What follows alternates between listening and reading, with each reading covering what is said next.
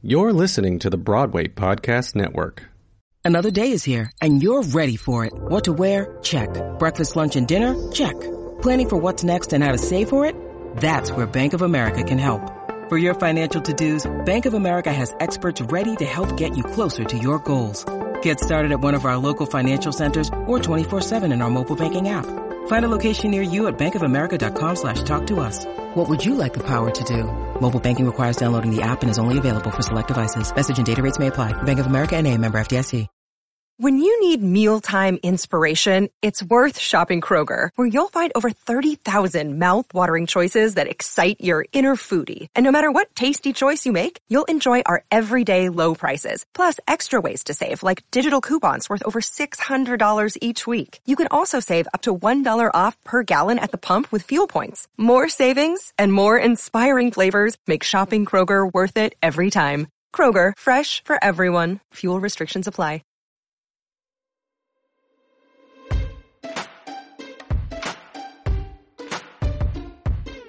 Hello, welcome back, queers.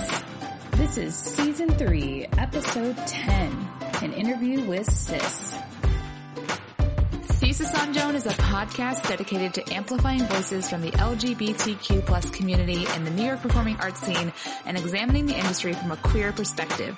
Join us as we sit down with groundbreaking theater folks, both on stage and behind the curtain.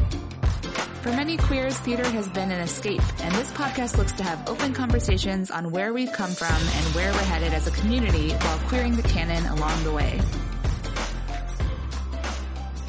Hello, queers. We are so excited to bring you our third interview of the fall. Today, we are talking to Sis. And just to note that while we're having our interview, a friend of Sis is setting up a table in the background. So you might hear uh, a little construction noise, and also at one point, the friend makes a, a guest interjection. So that's what's happening there. Sis is an artist, activist, and sister to the people. Being from Houston, Texas, Sis has always dreamt big. With a mission in life of franchising the disenfranchised, she loves changing the narrative. From organizing protests to performing across America, Sis does it all. Other TV credits include Pose and The Last OG. To learn more about Sis, you can follow her on Instagram and Twitter at You Can Call Me Sis and check out her organizations, the Next Generation Project and The Open House Project. You can also catch her as Ado Annie across America in the Broadway National Tour of Oklahoma. So uh, when we talked to Sis, she was just wrapping up the tour. So we'll hear more about that now. All right. Well, welcome to the podcast, sis. We have, I'm not, not lying. We've been talking about wanting to have you on the podcast for, I think, like the whole time we've had this show. So like the last three years. Oh my so, god. yeah, we're so thrilled you're here today. Um, and we always like to start with having our guests share their names, pronouns, and anything else you want to share with us on how you identify. Uh, my name is Sis, and everything is in the title. It is in the title. I don't like say I like. I'm like like uh, it is like everything is in the title. Like literally, Mm-hmm. this is. Uh, how, look, y'all gotta let me know how much I can go off and, and No, stay go- on track. Yeah, do what you As want. much as you want. Well, it, it's just like I doing Oklahoma and like just like the year and like also like I googled myself and I'll never do it again after this. But like somebody was like somebody like pe- enough people have googled is Sis a man and like it oh is it's like now permanently in my like Google search. And my thing is like, now tell me what bitch you know named sis is a man. You know what I mean? like imagine a bitch named sis being a man.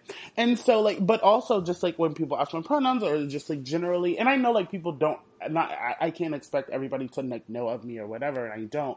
But like after a certain point, I'm just like, okay, let's use our brains, babe. You know what I mean? Like, Yeah. I'm, I'm getting jaded. I'm getting jaded. You have every right to be. No, that's, that's Yeah. real. Yeah. Uh, and speaking of the Oklahoma tour, you're on this national tour. It's been almost a year now. Has and you are Ado Annie. Uh, and how has your character and performance of Ado Annie uh, evolved over the last year that you've been on the tour? Um, I think that, you know, I've made so many discoveries, like, doing the tour this past year, I think there are a lot of um, discoveries I make. Like last night, I think I've been doing this for a year, and we have four weeks left, and I finally understood Ado Annie's plight from beginning to end. And I think like even in All or Nothing, I didn't really.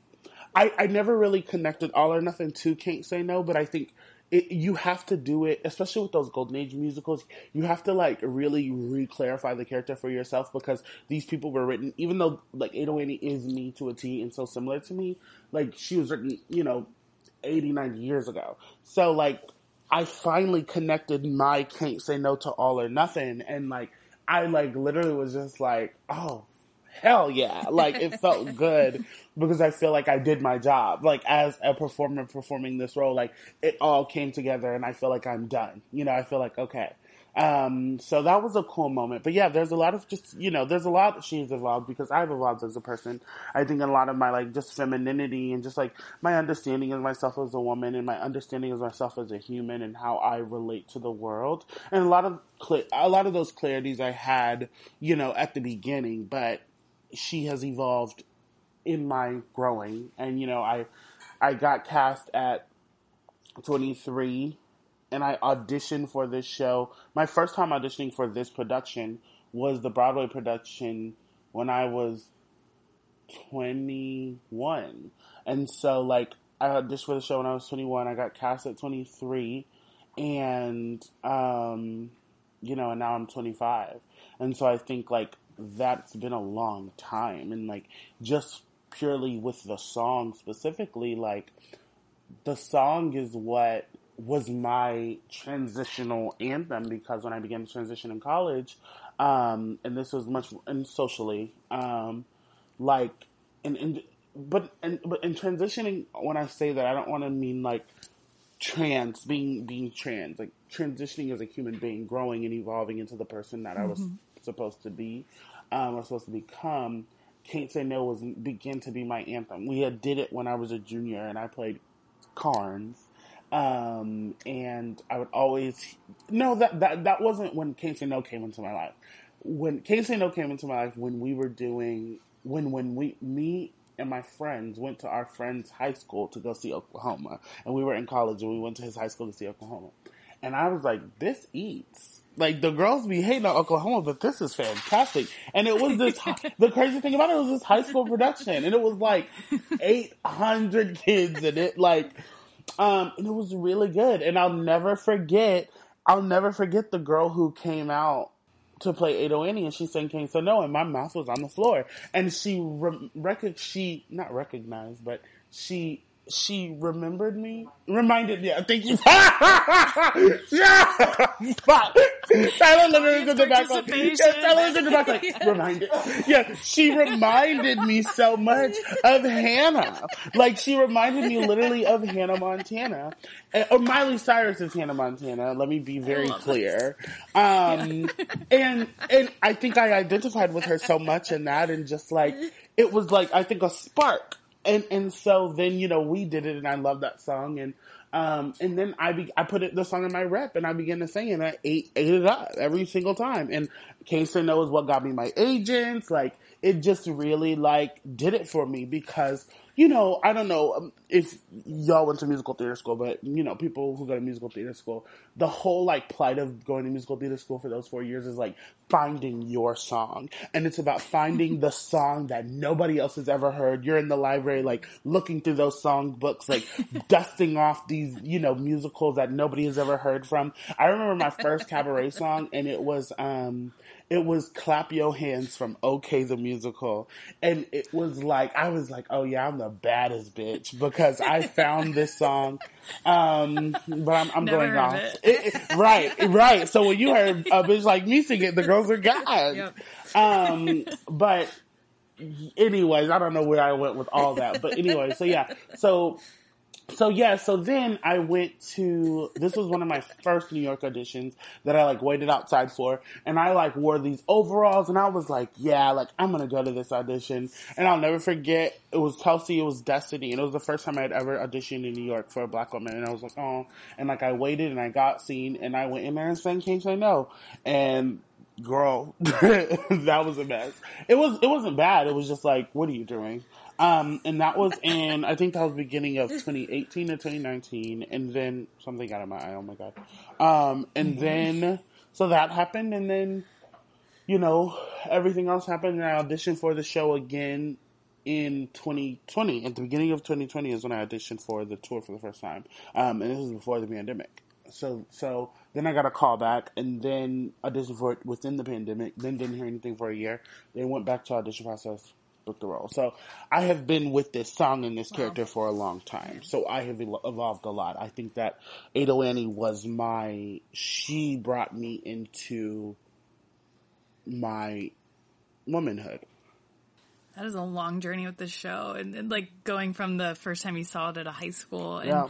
this production is so different, right? Yeah, yeah. Um, I have to tell you, like I had the the like joy of seeing it in the first few weeks when it was on Broadway, Mm. and I can't went to a Sunday matinee, and it was clearly like the church group buses who did not realize this was going to be Oh, different, and I was like, this is this is my favorite part was watching them watch the show.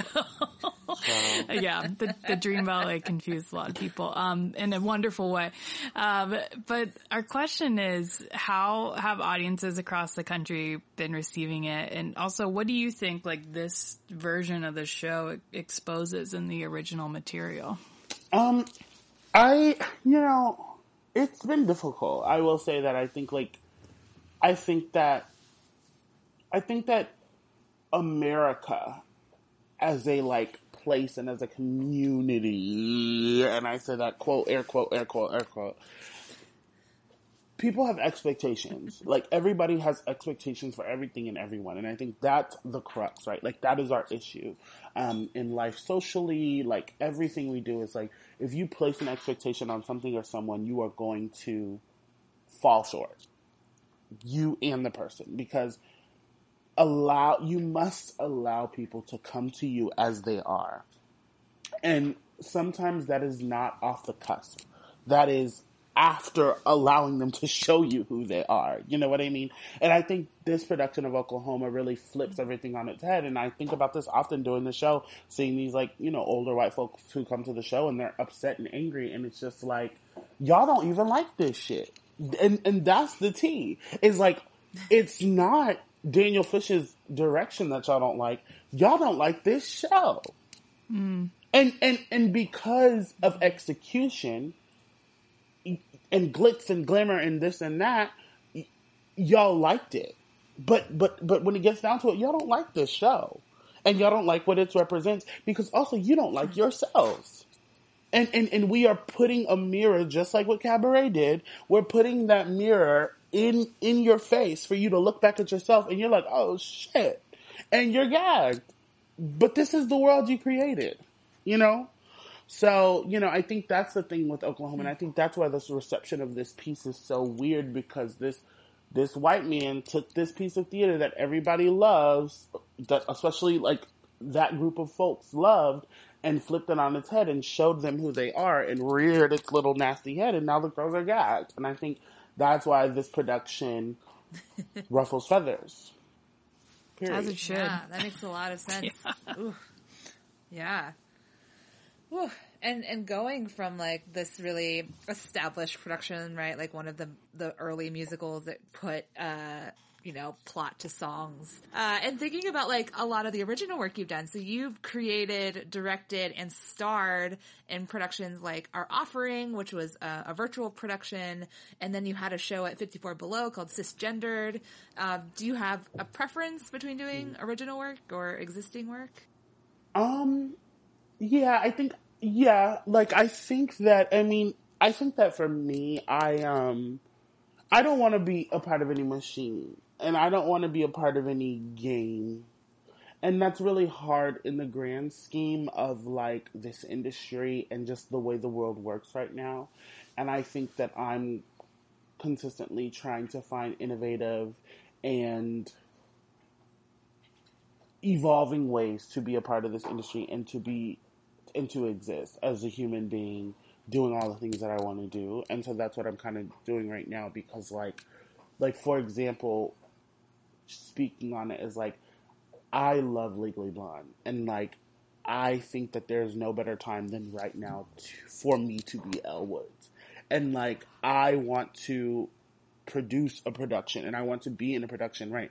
But we haven't really, like, we've seen it before with like producers and, you know, stars, but like, I want it to be good. Like, I don't want it, it's not going to be some, you know, thing. I want, I want to create a piece of art and to create a piece of theater that's like special and like changes the American musical landscape or revise it in a way that we've never seen before. And like, you know, we've seen like these musicals with white people have black people in them and feature black people, but like I want to transcend the text and transcend the story of like of Elle Woods, right? And like make it so that like black people can truly see themselves in this communal way. You know what I mean? And I think like that's the beauty of Elle Woods is like she is this person that everybody can see themselves in, but people choose not to because she is this way. And we've seen it so long, you know, on this white woman because, you know, back back back in the day, 20 years ago, when it was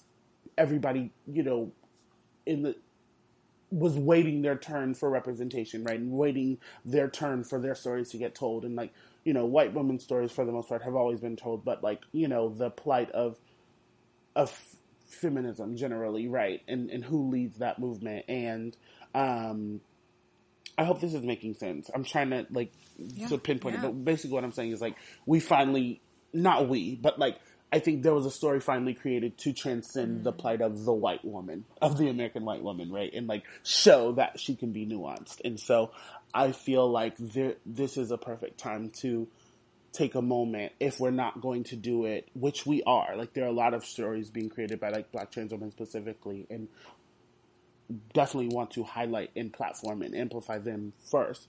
But if we are in a time period now where we are showcasing pure existence and allowing people to just live and showcase the nuances and transcend the stories of black trans women, like I want to do that with Elle Woods because I see myself in her. You know, she's this girl that people did not think was worth much. And because of who she was and where she came from, people, you know, talked down to her and people treated her like nothing. So she had to curate this life for her that began to fall in on herself. And then she was challenged and she met the challenge and she became the bitch that she always knew she was.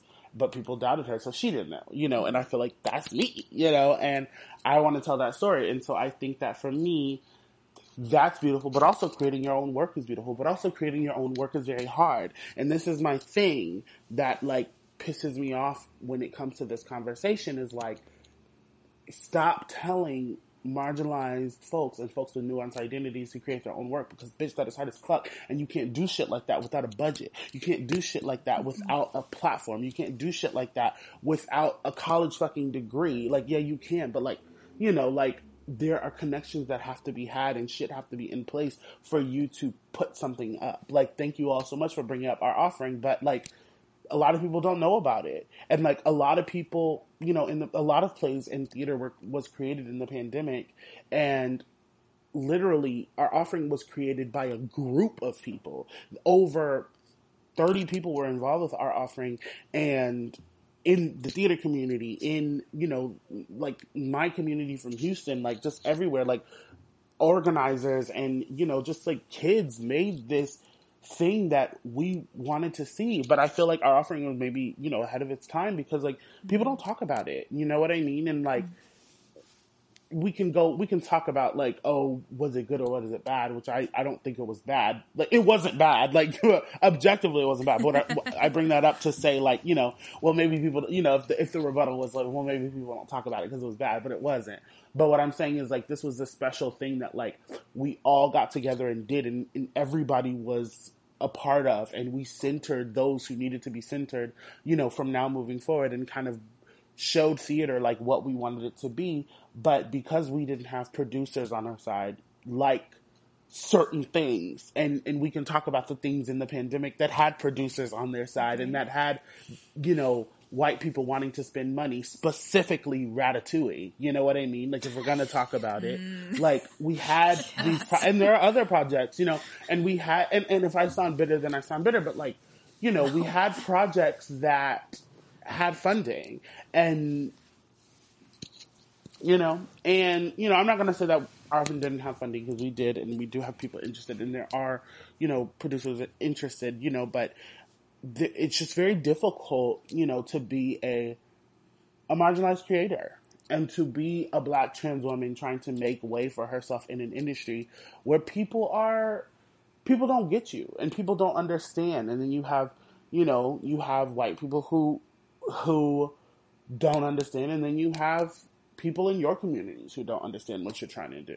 And you just kind of have to mm-hmm. forge this path for yourself and just live in this world of um i'm just gonna blaze this shit you know? And i think that that's for me. So i think it's hard. I think both are very hard because it's either be a part of the institution and the machine or not. And i think that people try to get to that answer really easily. And i'm glad that i have had the life experience that i do especially from these past four years because i've learned so much. Like Sis mm. in 2020 is not the same Sis you know that i am now. And and that's what life is about. It's like growing and learning. And i think that I have learned so much about that, and you know, so I can't really say right now um, what I prefer. Um, I, I don't want to be a part of the machine. I know that. I think after Oklahoma, I've learned a lot about the future, and I think that for me to be a part of a conglomerate like this in a show in a professional production, Broadway or otherwise, there will take it would take a lot for me to do it, and it would also take a lot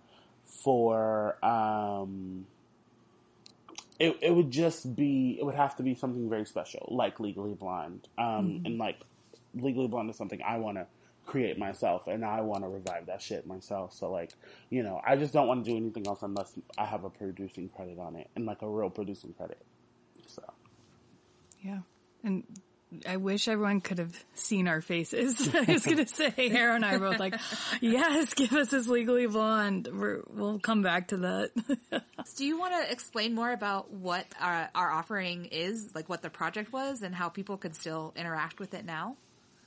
Yeah, um, so our offering was a I, I forget what we called it, but it was really special, like what we called it. But it was like, it was, I would say it was definitely a product of its time. So to tell you all the story of our offering and how it like came to be is, um, during the pandemic, I, I am a like director at heart. Like I am, I love directing. Like I wouldn't say I'm a director first because I do love performing, but like I am a director. Like, um, um, and so I hadn't done it, been able to do it in a while because of one the pandemic, but also just like once I left college, I had to kind of focus on performing and get my name out there and stuff. So, um, I was like, I want to direct this like virtual production of Our Town because like when I was uh, in high school, Our Town was this very special show to me that I never got to do because my dad was a terrible person, is a terrible person, and um, I never got to do it, but I got cast as stage manager, all this, couldn't, couldn't perform the role. Um, and so I wanted to do Our Town, and I was like, I know the people that I want to do it, and I want to do this like big community production online and get like people from Broadway and get people for, in my community and like people I went to college with and like make this big ass conglomerate production. Like, and I'm I'm big about aligning people with their dreams and aligning people with mm. like like connection um, and community, and like that's what Open House Project is about specifically. But like, yeah, talk we'll talk about that later. But um, I wanted to do this thing, and so we I went to go talk about getting the rights to do it, and just like clearing, you know, clearing, making sure everything was clear on the back end, so that I couldn't get in trouble. And like the estate, Thornton Wilder's estate was like, no, we don't want any virtual productions of this show to happen and like that was such a testament of like the time and and just like theater generally just like how gate kept it is. And just like mm-hmm. you can't even just like put on a fucking play that a man wrote 60 years ago. You know what i mean? Like you can't like there are so many like blockades in the way of people like me creating. And so once again, when people say, you know, just create your own work, like, bitch, what the fuck? Like, like you don't know what the fuck you're saying, you know? Um, but long story short, we couldn't do it. And I was like, hell no. Like, I've never been one to take no for an answer. So I was like, no, I'm not taking that. And so I put out a tweet and was like, who want to write a play? And I um, just talked to a lot of people I knew and was like, let's do this. And we were like, we want to make a response to our town and like talk about everything that Our Town as a play made us feel in the way of a theater kid, not like in the way of like a human, because as a human, I, I can look at Our Town and be like this, but like as a theater kid and somebody who likes the work and, and likes stories like that, you know, I wanted to, I wanted to have a show inspired by it. And so we did it. And so our, t- our offering was this, this product of its time project that was this virtual theater experience um, that we created in the pandemic, um, and we put it out on um, on uh, we we did it live on YouTube, and we filmed it like over like the course of like June or July of July, and it came out August twenty third on Sunday, and I'll never forget that day, and that was like my Broadway debut. Like I felt like I had created this play and you know, put it out into the world. And like that was, I'll, I'll never again, or maybe again, but like I'll, nothing in the world can compare to that feeling. And like that is what I felt like I had worked my whole life for, you know, to create this thing with people that I love and put it out into the world, this beautiful thing. Um, and so I hope that answered what it was, but it was this play and it's on YouTube. You can go watch it. Um, and I really am proud of it. And we'll make sure we have the link so people can go watch it and keep the conversation going. Just mm-hmm. like you said, you know, we want people to keep talking about it and mm-hmm. knowing that it's out there. Um, and you've already touched on this quite a bit, but we wanted to circle back to something that um, you've said. I think it's on your website. You you describe yourself as an artist, activist, and self-proclaimed sister to the people. So how do you see these aspects of yourself feeding your growth as an artist, whether that's directing, acting, all the different aspects of your art? I think that like for me, and this is kind of really what Oklahoma helped me like figure out. And and I don't know if people are gonna like this and oh well, like and I've I, I mm-hmm. even have guilt sometimes feeling this, but like I am an entertainer down. Like if you've been to one of my concerts, if you've been to twenty five or been to cisgender, like I like the room and I like the space and I like to be in the mix and I like how it feels when people are with you on your journey and entertained by you.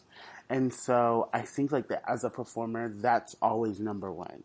Like that is going to be my why with taking jobs. You know what I mean? And I think with Oklahoma, it's been very difficult to navigate that because the show is so such such art, and there's ways you know, to, to do it. And I'm thankful that I am playing 808 because I have more than a, more other people in the show to be able to, you know, to be the performer. Um, and there's just so much, I just have so much to learn generally about like theater and performance and the work, you know, um, and you can't do that with one contract. But so I say that to say like right now, like I have so much to learn, but also what I've navigated right now in this moment is like I love to perform and I like the freedom of that. Um, and so I think that that's where the artist activist sits to the people, not the performance part, but, but like the, the part about like connecting and engaging with people on a like mutual level that's where all of that lives. And that's what being a sister to the people is. And that's what being the advocate and the activist lives. And that's what being you know the artist is like i want my art to connect. And so as a director specifically one of my main um, themes of direction is relatability. Because that's what if you I want you to be able to relate to something. So like the way I set set up if I have to direct a living room scene, the way I execute the blocking of the living room, the way I set the living room, you know, what, what, what is in the kitchen, what is sitting there, like what, what are the props, things like that are all going to be reminiscent of how I view it. So you might get some That's So Raven, you might get some Hannah Montana, you might get some The Parkers. Like there's a lot of everything that feels me as an artist mm-hmm. will be executed in my work, you know, and so, I think that it's all just about relatability and engagement and entertainment. And I think that the advocacy and the activist part is just like, I want niggas to do right. And I want shit to be what it needs to be for people like me to be in the room because the room works for white people and majority and, and, and the crazy part about it is majority of times it doesn't work for white people but white people are not going to stand up and say that doesn't work for them so and i'm not going to advocate more than for myself than for white folks but but, you know, I'm not to get okay with, I'm not to be okay with just whatever. And I'm not going to be okay with the okey doke. And I don't think that because I'm young in the industry, I have to endure harm and trauma to get to the golden statue or the golden prize. And I'm not interested in playing anybody's game. I'm going to win because I'm a winner, you know? And I think that this industry just has really ha- has it fucked up, just like where it comes from and, you know, egos and all of that. And I think it's just like l- allow people to be special. Everybody is like just allow, so allow that. But you know, everybody wants to feel on top, and it seems for a lot of people the only way to do that is being on top of somebody else, and that's just not true.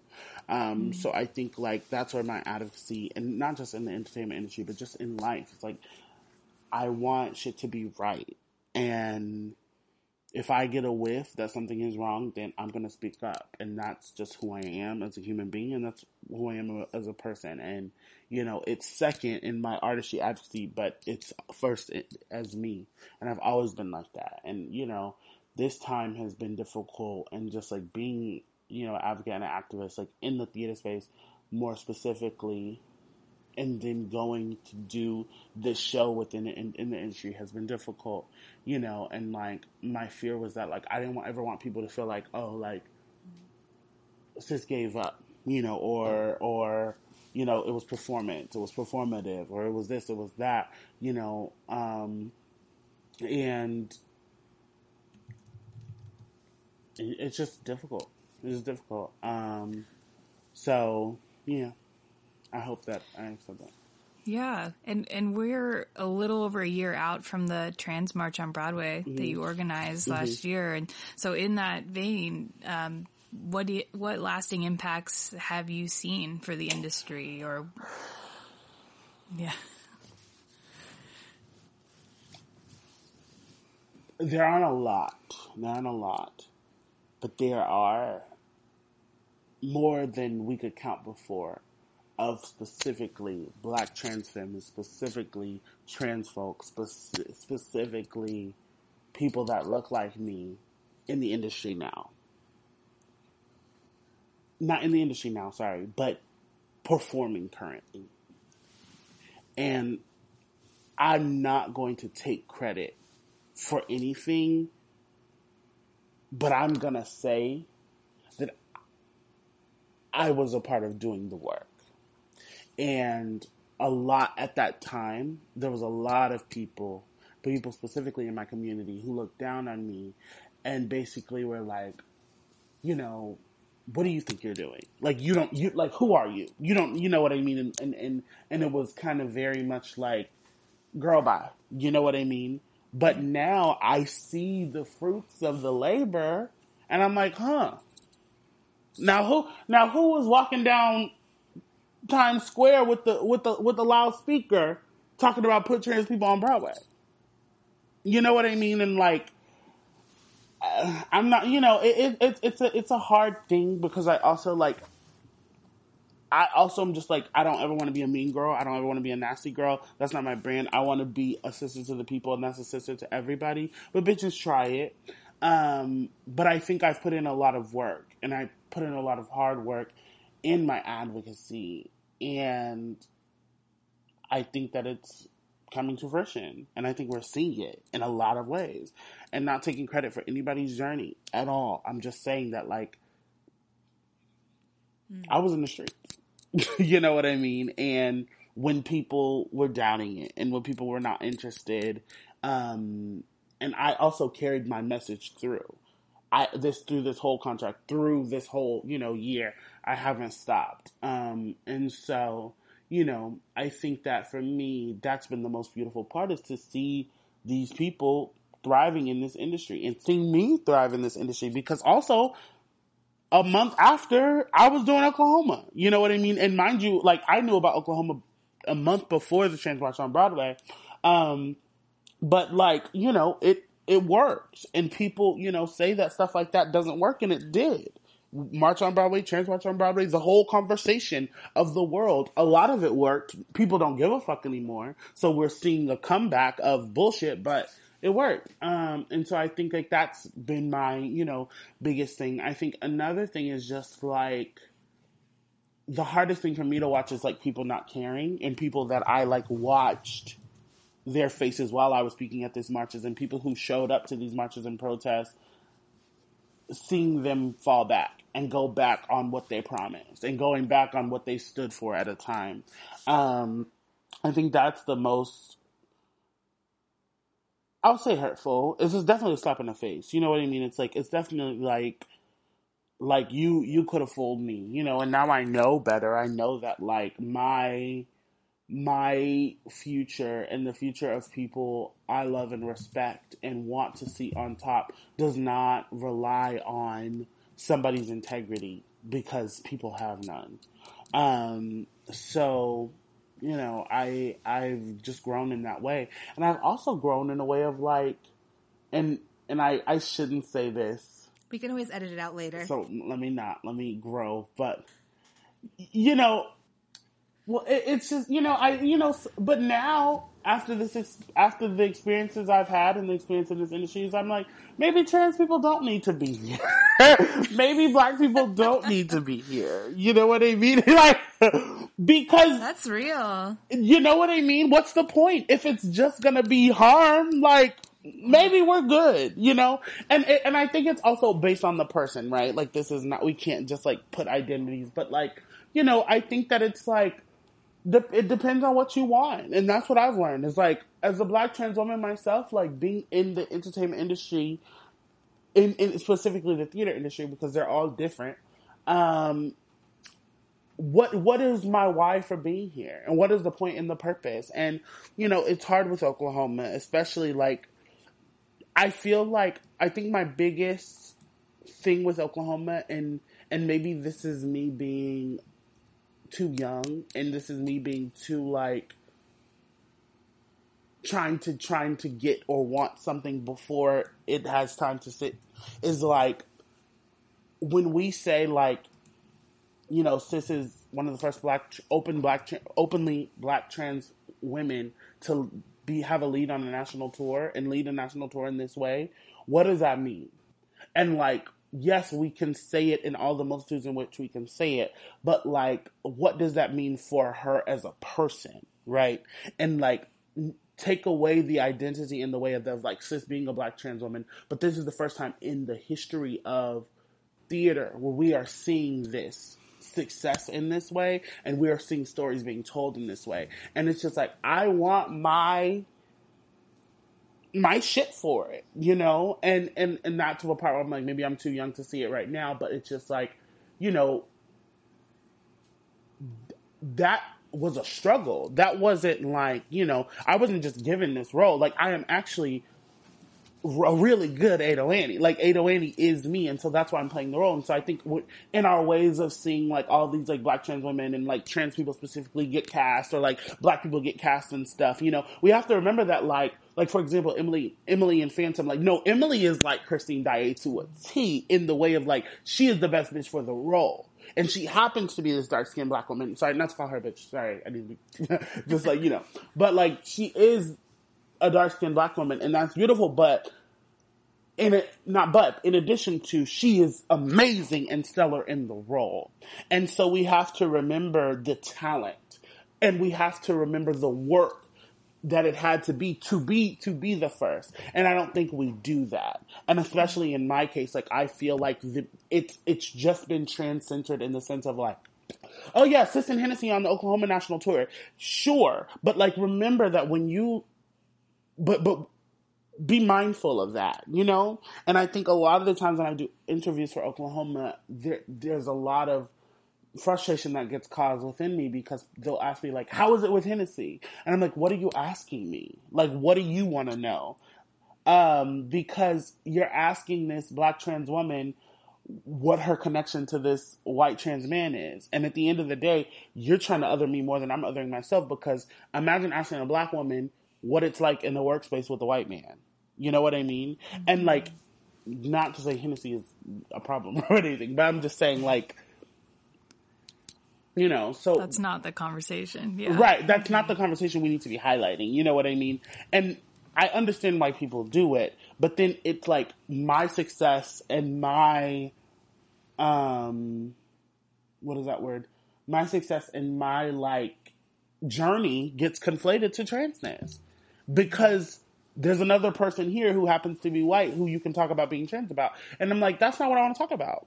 That's not what I'm interested in because especially not this angle. Talk about my journey of like if you and if you want to talk about my trans journey of not my trans journey, but like the the the the parts that have to do with me being trans getting here, you know, because that is important to the story, then let's talk about that. But don't conflate it because this is mm-hmm. two different things are happening. Trans men have existed, you know, in this industry in a, in a different way. Um, and I don't. I want to be very mindful of not like conflating like experiences because there's a lot that a visibility that is very difficult for trans men to, you know, to have, you know, mm-hmm. and it, it's just different. So I don't want to speak on anybody's experience, but what I'm talking about specifically is just like, don't conflate my experience as a black trans woman to a white trans man. And don't conflate my experience here in that way either. But because the world is so, and this is what we're talking about, you know, before we started recording, because the world is so interested in exploiting trans folks right now, um, and getting those stories, that's what's happening. And so, you know, it, it, just, it's a great time to be alive, but it's also a very difficult time. Um, and so I think like,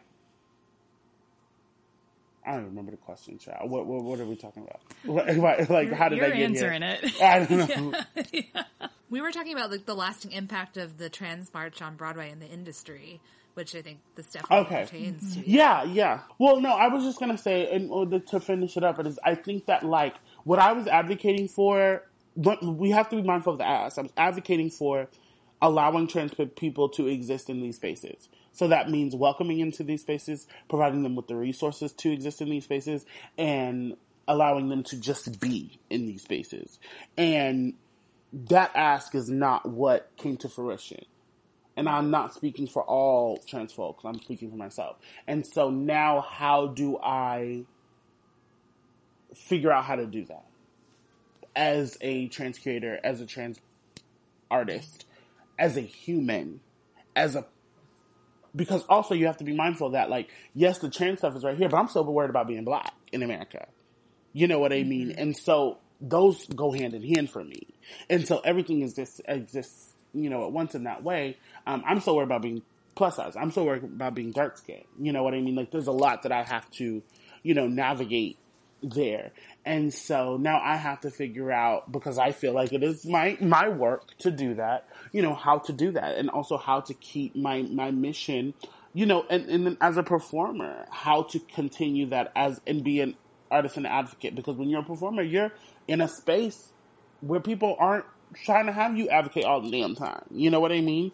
Because there's, you know, work to do, but, and that's in air quotes, but like, you know, it's got to be right. And so, you know, I think that, like I, I, I said it, you know, I'm seeing a lot of the work um, and the advocacy of me specifically come to fruition, and I'm happy with that.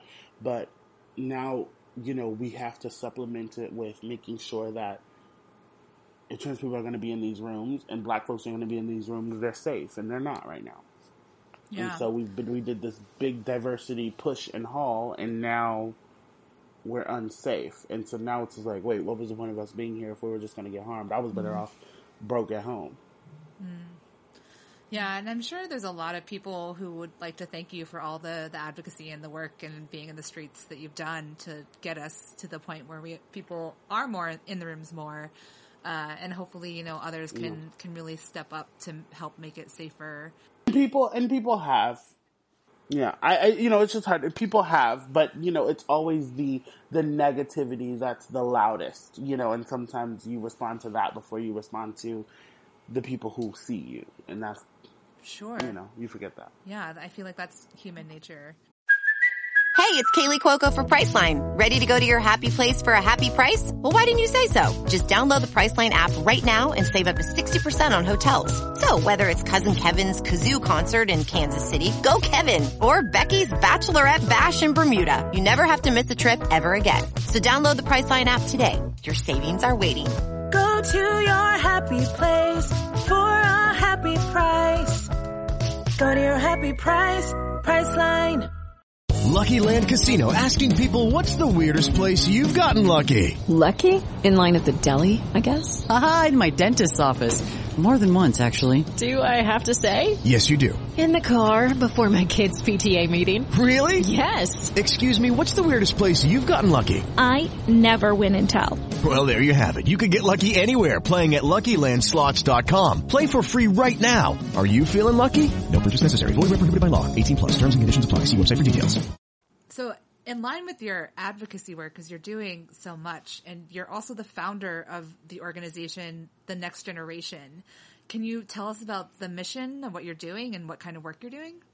Yeah, the next so the, the next generation project was another you know product of its time. Uh, it's an organization that was created to provide mental health and self care resources to Black and Brown trans folks, and you know, in the time of doing that, you know, our biggest fundraising push that we had were the Black Lives, Black Trans Lives uh, Matter shirts, and that was we had a big push for that, and that was our main like you know way of getting incoming donations, and you know a lot of people were interested in advocacy at that time, so a lot of people were donating, um, and so that's one thing that has been very hard for me to like keep up because we don't have a lot of funds to pay people. So like a lot of the organizations right now, that's, you know, how they are running is because they either have fiscal sponsors and, you know, they are able to pay staff and stuff like that. But I don't. It's just me and a couple of my friends who disperse money and give out money and, you know, things like this. And it's like, we have to like be mindful of where our time lies, especially with, you know, things, you know, other people people of those people, my friends and people who are helping, you know, they have work and they have, you know, things that they have to get done. And so Next Generation Project is I'm this tour ends in October and my my main goal is to get that back on its feet, you know, and cuz in the in the what is that word in the another organization I started was Open House Project um, to create accessibility for theater um, and theater makers. And so I've kind of been trying to, you know, just navigate both of them. And my mission is still strong with Next Generation Project, but we're just trying to figure out ways to, you know, get more money because we don't want to give out all our money and then we can't, there's nothing we can do, you know, anymore. So we're trying to figure out how to, you know, keep the, there's just a lot of like logistics, sure. you know. So, you know, if that next generation has been on, you know, pause right now because we need help. We need, you know, people who have, you know, the time to sit and really, you know, do it. And we need more opportunities to raise funds and more opportunities to, you know, exist as a organization in the way that we want to. So that's what Generation yeah, Project is.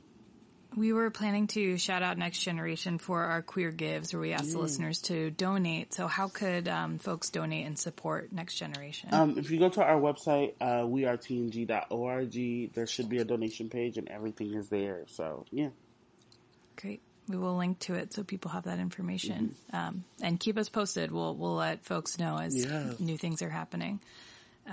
And also looking ahead to the future, you have your own series coming out mm-hmm. soon on Broadstream. Mm-hmm. We would love to hear more about that and also any other projects you would like to share or yeah. are allowed to share. yeah, I mean, so right now, so this is, y'all can't speak about it to anyone. but, um, um, so yes, Living for Sis is coming out, um, November 1st. It should be coming out November 1st. These dates won't matter if it's after the fact that Living yeah, Princess is coming out. out. very soon. um, if it's not out already, I'm very excited about that. And then, um, I recently filmed an episode of American Horror Story season 11, which I'm very wow. excited about. Uh, yeah, so I'm very excited about that. You know, the tour is coming to an end. I love American Horror Story. Yeah, yeah, this season is great. The season is going to be great. I'm I'm really excited for it. Um, um, and there's just, you know, a lot of stuff on the horizon. So I'm really excited to just continue to do the work and continue to do all the things we want to do. Incredible. Thank you. I want to jump to our, our final sections that we do with every guest. Uh, the first one is called Queering the Canon, which you've kind of already answered. answered. Uh, what is another existing musical character you would like to perform as? And I know Elle Woods is a big one. Is there another one out there that you have a dream about? Um, I, I always do this, but I, I really would love to do the Lion in the Wiz. I would love to play the Lion in the Wiz.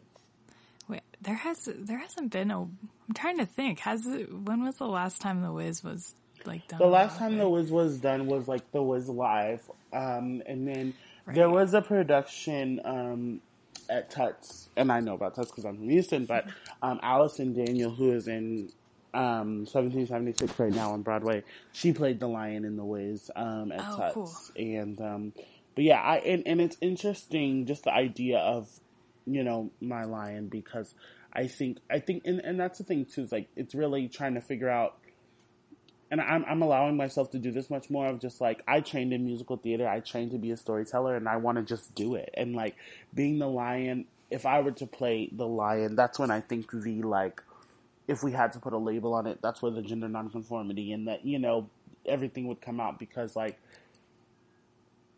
I would just want to be the lion, you know what I mean, and what that means. And so like there's going to be a lot of aspects about me that like would exist and and that I would be happy to. And I think that's the thing also is like putting you know people with diverse gender identities in these experiences is like that's the cool part of storytelling is we get to see how people navigate this stuff and all u- utilizing all the tools that they have ac- available to them. So I would love to play the lion and showcase that. I don't know. I think I'm still like I'm excited for both of those, but I feel like the Legally Blonde needs to happen like urgently. I know. like someone needs to do that very soon. I know. So, um, thanks for putting that out there. Um, so our next question is for our queer culture Recs. So outside of theater, what is your queer culture indulgence? This could be a book, a TV show, a movie, an event you've been to. Doesn't even have to be queer to everyone. It could just be queer to you. What would you like to recommend? I also have a question that kind of goes along with this. But go Um, ahead. I feel like you have something to say. I don't know. Um, I wanted to ask you if you, if and how you think Hannah Montana is queer. Oh my god! oh my god! Okay, that was everything I needed. I literally was about to say Hannah Montana. I need to know. I need to know this from you. Okay, but wait. So I literally was about to say to answer that question. I was like looking crazy because like um, um, Hannah Montana. Like that is the answer to that question. But wait, what was your question? Well, I just heard Hannah Montana and freaked. What was that? Is nuts. That is fucking nuts. You do you follow me on Twitter? No, you just mentioned it earlier, and I was like, we need to come back to Hannah Montana. Okay, We need to because I talk about this a lot. But okay, Although I wait. do follow you on Twitter. Okay, well, I, I, so I okay. What is your question? Well, I just want to know if if you think it's queer. It sounds like yes. And how do you think it's like a queer culture? I don't. Okay, let me. And I think this is why that conversation was difficult. And and people might be like, "Bitch, I wh- what does queer mean?" Like like I I, I am just like the la- I, I I really am like I. I, I, I'm, I'm, I'm working on myself. I'm trying to figure this out, but I don't know. To me, I can like should it like you know like things are things. You know what I mean? And so I think for me, speaking for myself about Hannah Montana is like, and the way Hannah Montana actually, it, I think is one of the most perfect television shows to ever exist. I think like you know there is That's So Raven, and it is a perfect TV show. But but they they sit on a fine line for me, and this is why they they are at top one, and they teeter totter at top one. Um, Hannah Montana as a plot, as a script, as a just as a thing is such a perfect example of just like wow.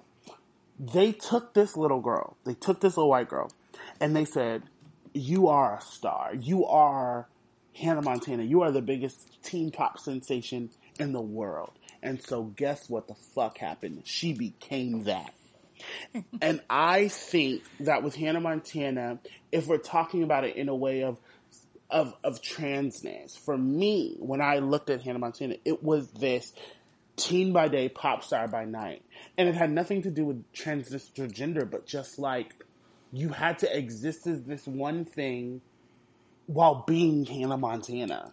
Like you had, mm-hmm. like you, Miley Cyrus, like like, and I like I can say it better, but like it was for me, it just really changed my life because like other than the the femininity and the aspect that I related to her on a gender basis, but just like the fact that like we all have so many facets of ourselves that like can manifest and showcase in a multitude of ways um, if given the opportunity to. And like just like Elle Woods, it's like this little white girl was given the opportunity to be both a regular small town girl from Tennessee, but also the biggest teen pop sensation in the world. And like crazy. It's just crazy. And like um I, I wish I had the better words to equivocate exactly what I'm trying to say, but I think for me, like that just changed me and, and it gave me access and the ability to be like, you can be both. You can be all of these things. Like, like you can exist any way you want to be. And, you know, go You for can it. have the best of both You worlds. can, and that's that's what I was getting to. You can have the best of both worlds.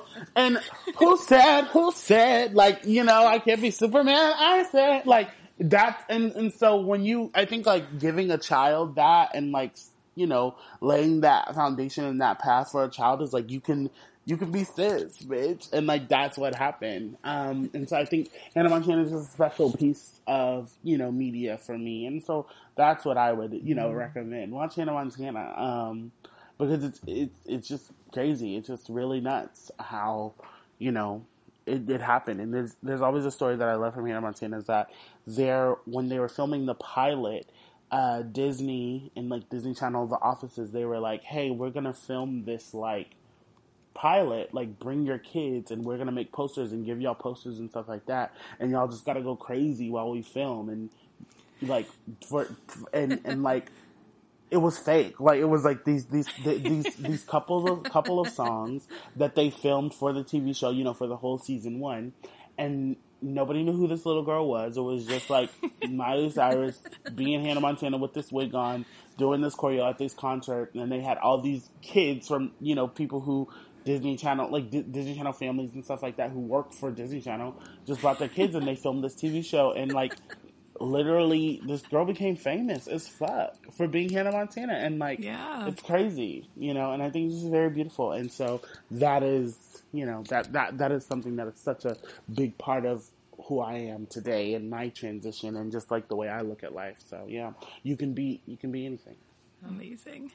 Thank you so much for sharing that. That I need to like go back and rewatch it now after hearing like your take on it. I feel like I appreciate it a lot more now. Yeah. I think I've only seen one or two episodes. Oh my god. Yeah, I'll have to go back and watch the whole thing. And when you watch it, when you watch it, think about it like this too. So, Miley Stewart as the character had two people that kept her. It was Hannah Montana and it was Lily. And if you think about it, the show is about Lily. The show, if you watch it from beginning to end and even watch the movie, the show is about Lily's experience of this happening and like her acceptance of this person being her best friend. And that's why like true friend is important, one in a million is important. Like it just like if you have to look at it like they were really I don't know if anything was intentional, but like when you look at the show, like I want to do a case study one day in Hannah Montana, but like if you look at it from beginning to end, it was about Lily. Like the first episode is about Lily finding out she's Hannah, and the second episode, the last episode is about Miley having to figure out if she's going to choose Hannah over Lily, and she chooses Lily by going to Harvard, and like it's like hmm. nuts. That's so great. I'm really excited to watch it now. it's like well thought out. Because Lily is her real life. Lily is Yeah. her, like, Lily is like just life. And so, the, just like the show, which is like the main thing is like, is she gonna pick being, you know, Hannah Montana, the teen pop sensation, or just a, a girl? And like Lily is the connection to that and Hannah is the pop sensation and that's what the whole movie is about. It's just like, ah, I love it, I love it. And we must go. we must end this call. But yes. It's so good. I'm gonna handpick episodes and make Carol watch them. Okay, So- okay. You must watch the episode where Robby Ray gets hurt. You must watch that one where she Oh, tries to go to Florida without him because Mikayla, who's played by Selena Gomez, is performing at the at the One World Foundation thing.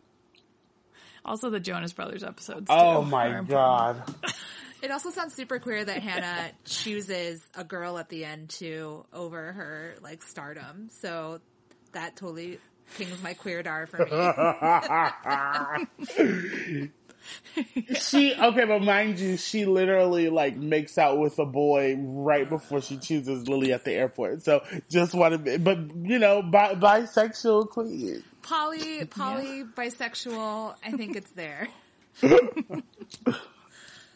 Uh, so finally, sis, how can our listeners follow you on social media and on the internet? Um, you can follow me at you can call me sis with a U, not a Y O U, on Instagram and Twitter and TikTok and um and Venmo.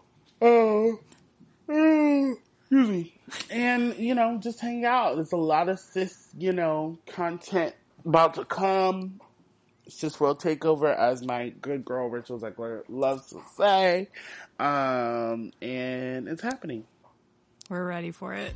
Thank you so much for being here. This was so much fun. and good luck with the rest of the tour, and uh, we'll see you soon. Thank you. I'll talk to y'all later. Thanks for listening. If you like, please rate and review us and share us with your friends. So excited to hear your queer culture recommendations or any of your ideas on how we could queer the canon. You can call us, yes, actually call us and leave us a voicemail at 845-445-9251 or send us an email at thesisonjoan at gmail.com. Until next time, keep it queer. Not that it'd be that hard for y'all to do.